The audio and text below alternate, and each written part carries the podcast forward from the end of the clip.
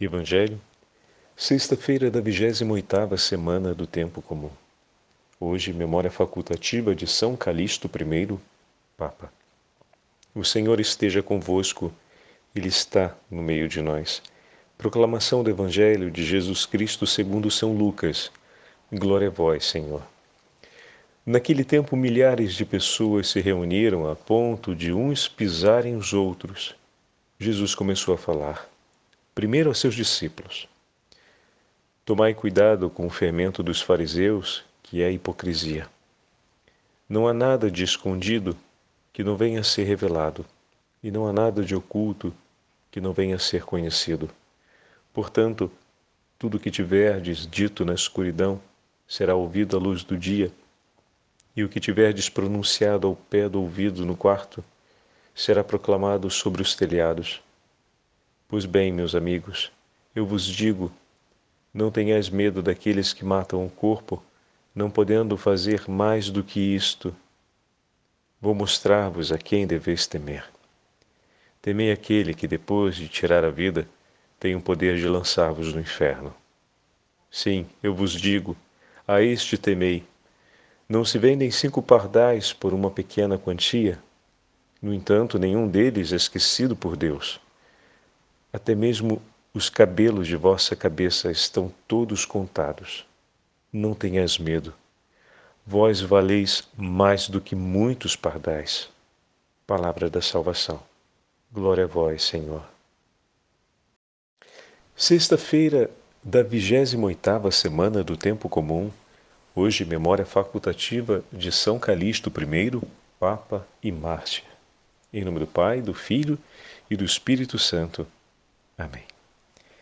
Queridos irmãos e irmãs, a Santa Liturgia hoje nos entrega o início do 12 capítulo do Evangelho de São Lucas. O 12 capítulo será marcado por uma sucessão de discursos do Senhor diante da multidão e dos discípulos que aparecem na narrativa de Lucas junto a multidão. É importante observarmos esse é pequenino detalhe, mas que tem uma riqueza peculiar. Diz o texto: Neste interim, havendo a multidão afluído aos milhares até o encontro do Senhor, né, a ponto de se pisotearem, de se esmagarem uns aos outros, ele começou a dizer, em primeiro lugar, a seus discípulos. Então, Lucas coloca uma distinção entre a multidão que chega e aqueles que estão acompanhando o Senhor. E aqui a gente já poderia colocar uma pergunta para a gente: em qual desses dois grupos eu me encontro?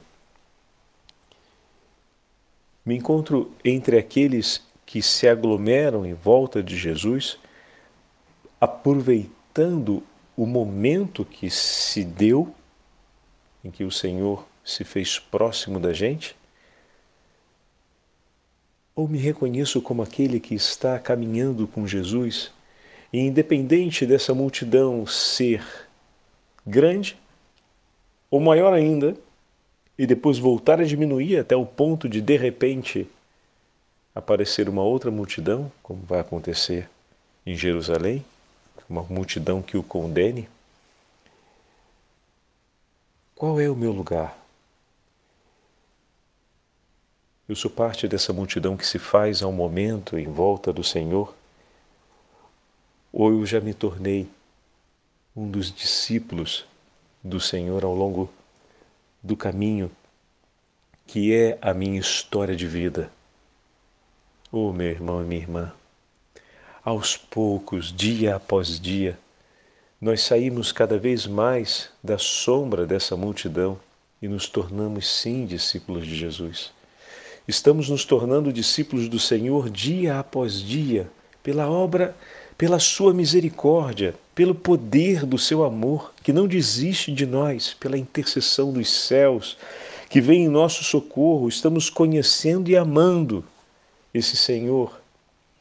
E cada dia ao meditarmos um pouco mais a palavra de Deus, ao nos dedicarmos à vida de oração, ao pensarmos as coisas do céu, que é algo fundamental para a nossa vida, como vamos entender já já nas palavras de São Cipriano e também na narrativa de Santa Catarina de Sena. Esses dois textos de hoje têm um valor enorme para a nossa vida e vamos recebê-los com muito carinho. Espero que guardem no coração também com muita estima. Quem tiver a possibilidade de ter o diálogo da Divina Providência de Santa Catarina de Sena, como é, é, um texto primoroso que precisamos ter perto da gente. Não é tão simples de ler porque é preciso entender um pouco a estrutura do texto, mas as palavras do Senhor ali, o anúncio que hoje ele faz sobre a misericórdia, a resposta que é o número 18 ao, ao Evangelho de hoje é de uma consolação.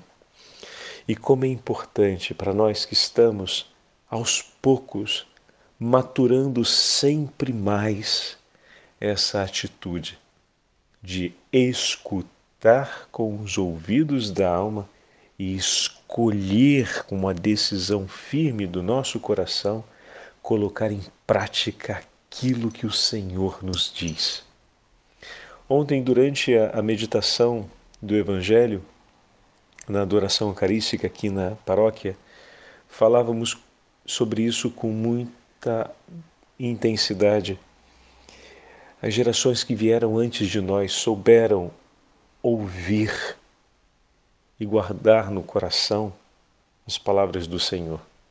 Os nossos bisavós, por exemplo, a oração em casa, o temor a Deus, o zelo pelas coisas sagradas, o zelo pela religião, o zelo pela vida de oração, a compreensão da vida como uma realidade eterna, criada por Deus, entregue a nós, e que nós estamos nas mãos do Senhor, era uma realidade viva, acesa, praticada no cotidiano deles. E a geração que os sucedeu trouxe isso consigo. Que grande dever tem a geração do seu tempo em defender e cuidar do patrimônio da fé e anunciar à geração seguinte e entregar para a geração seguinte esse grande tesouro. Não apenas anunciar, mas ensinar como se cuida desse tesouro. Não basta só dizer, ó, na mala do carro tem um tesouro, tá? Bater a porta do carro, sair embora. Que tesouro é esse? Mas como cuida, né?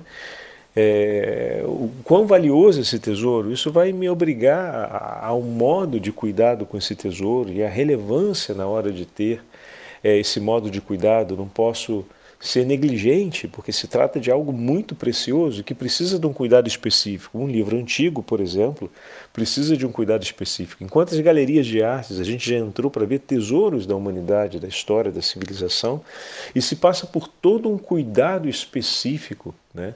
Há pouco tempo visitei uma, uma galeria de arte para poder ver uma obra que era ainda né, dos primeiros gregos que ocuparam a península italiana, na região da Calábria.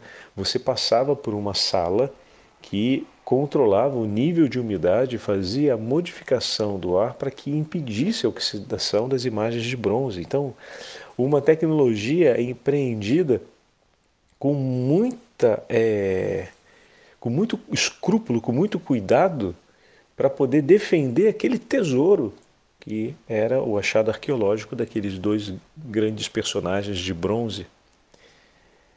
Então, o valor e ao mesmo tempo as qualidades, os atributos, as características do tesouro, quando conhecidas, nos ajudam a estabelecer os meios de conservação, de cuidado. Então não cabe só informar a geração seguinte, mas ensinar a geração seguinte, transmitir à geração seguinte o modo como se cuida desse tesouro, levá-la a compreender o seu valor e ensinar a como cuida. Então, a geração dos nossos bisavós cuidaram disso e a geração que veio si, no, no, momento sucessivo aprendeu isso. E aí a gente diz, né, retomando a reflexão, que uma geração tem o dever de ser a coroa de honra né, da geração que a precedeu, pois recebeu aquilo, e ao mesmo tempo tem o dever de cuidar para transmitir à geração futura. Então, a nossa geração presente, ela se depara com uma verdade que é um pouco inquietante. Aquilo que os nossos bisavós viveram não foi o que chegou até a gente. Isso é inquietante. Por graça, nós temos a chance de olhar sempre, não só a geração imediatamente atrás da nossa, mas aquela, aquelas que estão um pouco mais atrás e vemos a diferença de como estava e do que chegou até nós. E como é importante que a nossa geração zele, sem esquecer que nós somos uma coroa de honra para gerações futuras, para gerações anteriores, o que significa dizer que talvez uma parte do que não foi transmitido para a gente ainda pode ser muito bem recuperada da forma justa, de maneira que será uma honra para a geração que nos precedeu se nós vamos ainda além daquilo que eles conseguiram nos transmitir, mas dentro da grande e única tradição que vem sendo transmitida da fé. Então, isso é uma importância. A gente honra os nossos pais não só reconhecendo o que eles nos transmitiram, mas muitas vezes vamos conquistar mais do que aquilo que dele recebe, deles recebemos. E vamos amá-los com tudo isso que hoje faz parte do conteúdo da nossa vida, que nos deu a chance de compreender uma dignidade mais ampla, ou melhor, compreender com maior amplitude a nossa própria dignidade, o valor da vida, o valor da nossa família. Então, honramos os nossos pais e as nossas mães, e seguindo né, agora o paralelo do, do mandamento bíblico, quando nós também oferecemos por eles aquilo que deles não recebemos. Quando o homem e a mulher que nos tornamos, na qual eles participaram, mas acabou sendo mais do que aquilo que dele recebemos, e nós oferecemos por eles. Talvez alguém tenha tido um pai e uma mãe de quem não tenha recebido tanto, mas o Senhor te fez um homem bom, uma mulher de coração bom, lhe fez uma pessoa com valores com um caráter formado, bem estruturado, uma pessoa que conseguiu enfrentar tantas perdas e traumas em sua vida e conseguiu encontrar uma resposta válida no Senhor para poder crescer como pessoa. Que bom que você hoje, na forma de, de dar estar próximo depois das mudanças que foram acontecendo na vida e as passagens do tempo que foram acontecendo na vida, você consegue estar próximo do seu pai e da sua mãe e consegue dispor por eles tanto bem que você conseguiu receber ao longo da vida, mas que não veio da parte deles. E você diz: todo esse bem que me fez um homem de bem, eu disponho por todas as pessoas, inclusive por aqueles de quem um pouco recebi o bem. Bendito seja Deus, porque é dessa forma que nós caminhamos no mundo como cristãos, oferecendo aos nossos irmãos aquilo, aquilo que de Deus recebemos e que é muito maior do que aquilo que a Ele oferecemos. Quanto a isso, não tem nem o que se comparar.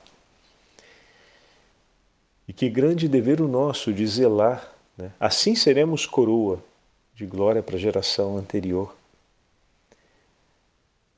Assim também iremos aprender, vivendo assim, a transmitir para a geração futura o valor do tesouro que é a fé e a vida cristã, o significado desse tesouro, o conhecimento do valor desse tesouro e como se conserva, como se mantém esse tesouro. E hoje o Senhor então se vira para os seus discípulos e começa a falar primeiro para eles.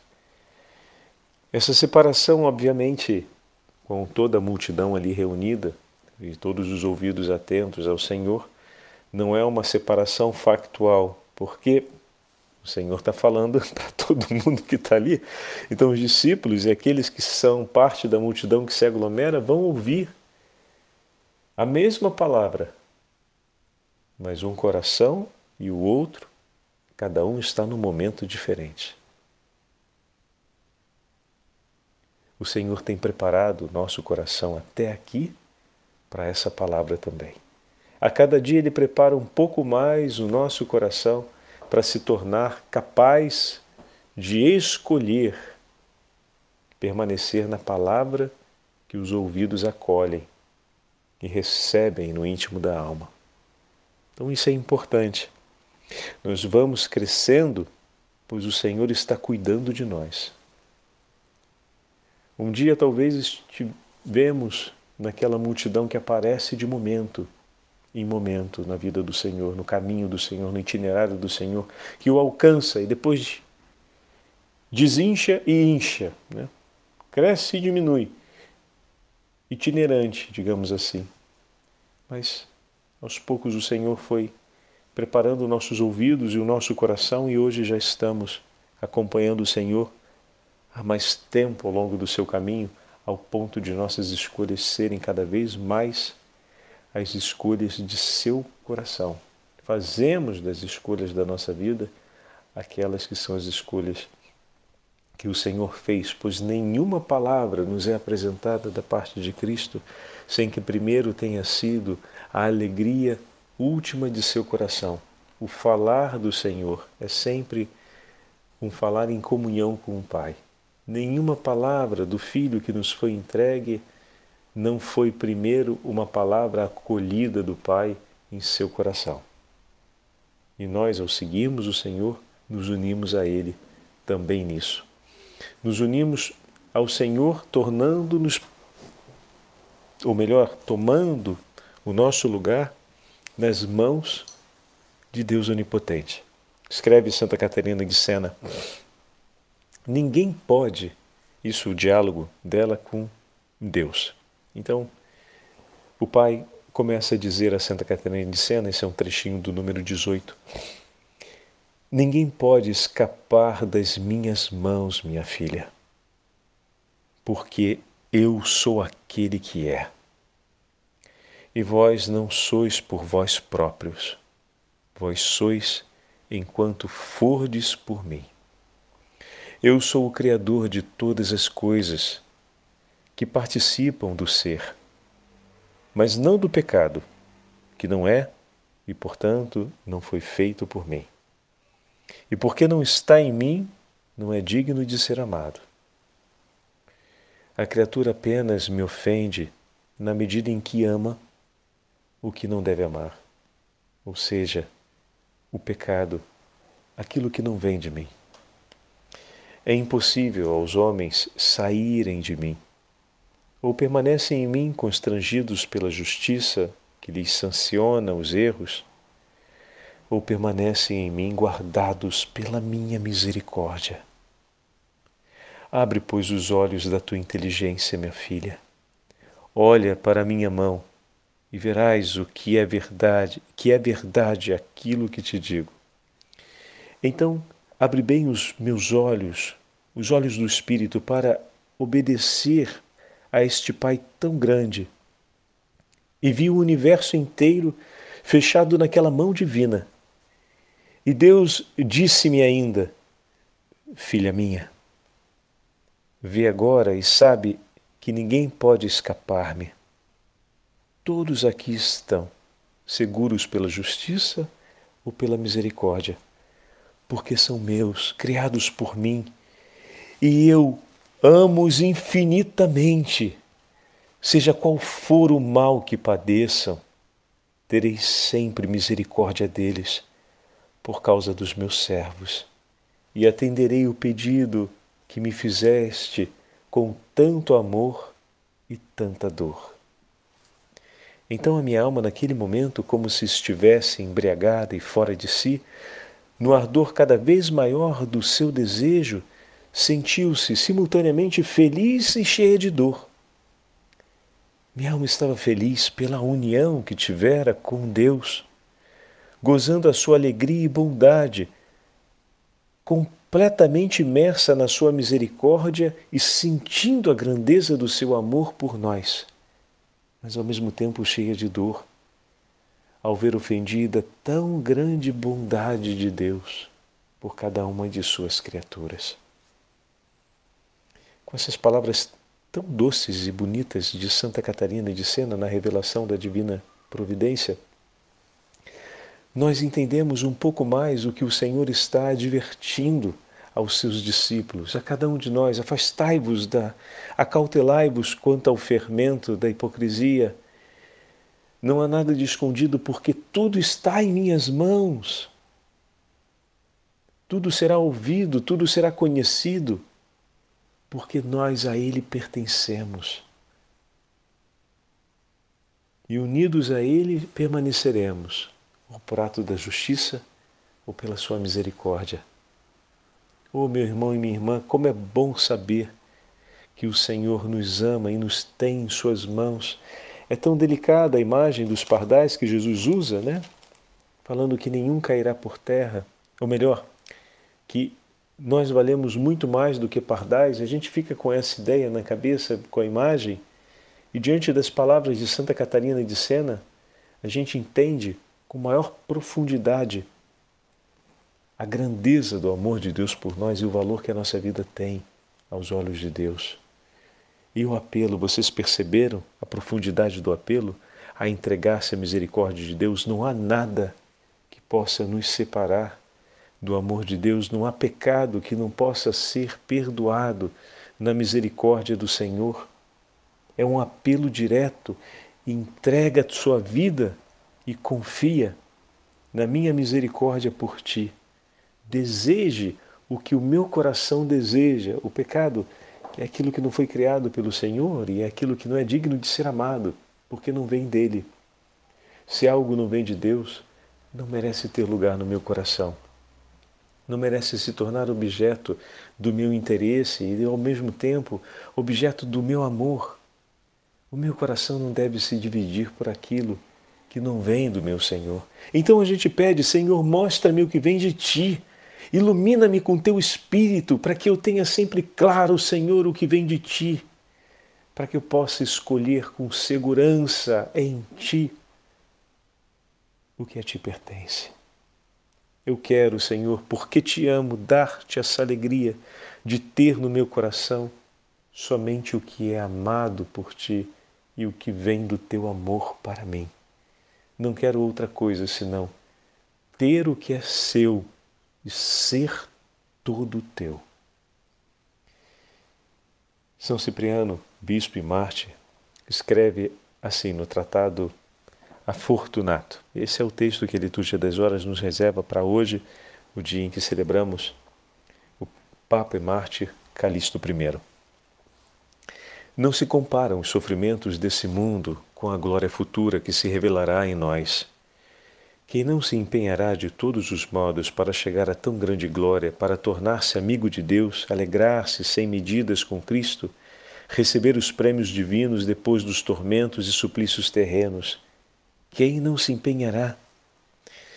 Se é glorioso para os soldados da terra voltarem, vencido o inimigo, triunfantes para a pátria, quanto melhor e maior glória não será voltar triunfantes ao paraíso, vencido o demônio neste mundo.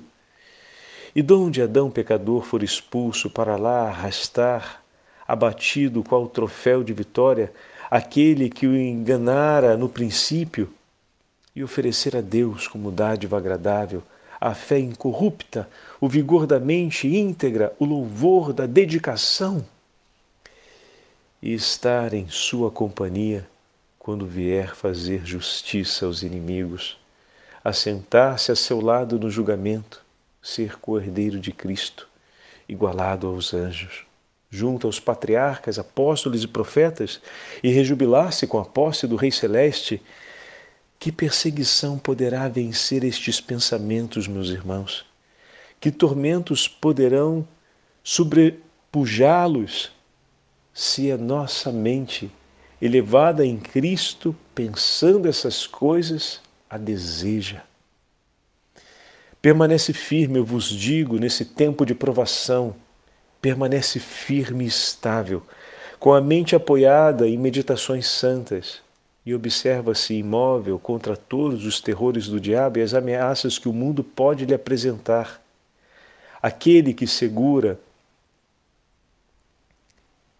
aquele que com confiança segura e permanece nas coisas, pensando nas coisas futuras, se robustece de espírito. Nas perseguições da terra são aprisionados, mas o céu se abre o anticristo ameaça, mas Cristo nos protege. A morte sobrevém em muitos ventos frios do tempo, mas a imortalidade se segue a ela no coração do homem que teme a Deus.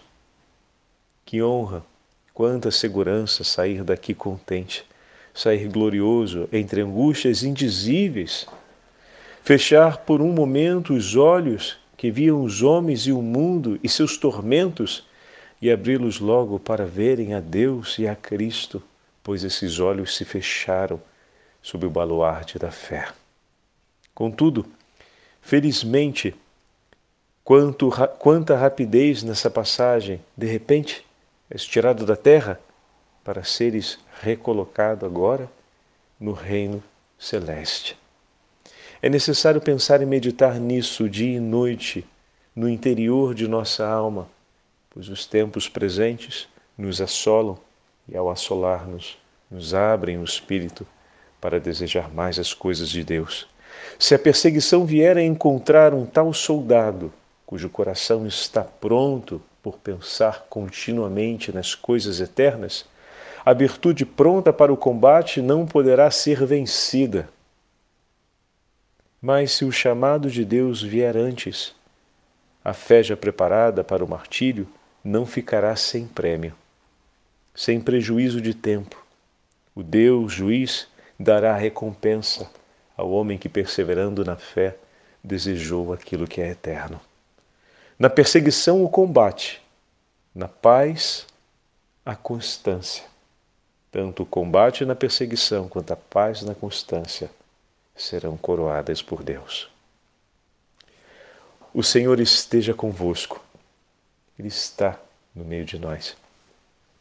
Pela intercessão do Papa São Calixto e da Beatíssima Virgem Maria, Rainha dos Mártires, abençoe-vos o Deus Todo-Poderoso, Pai, Filho e Espírito Santo. Amém.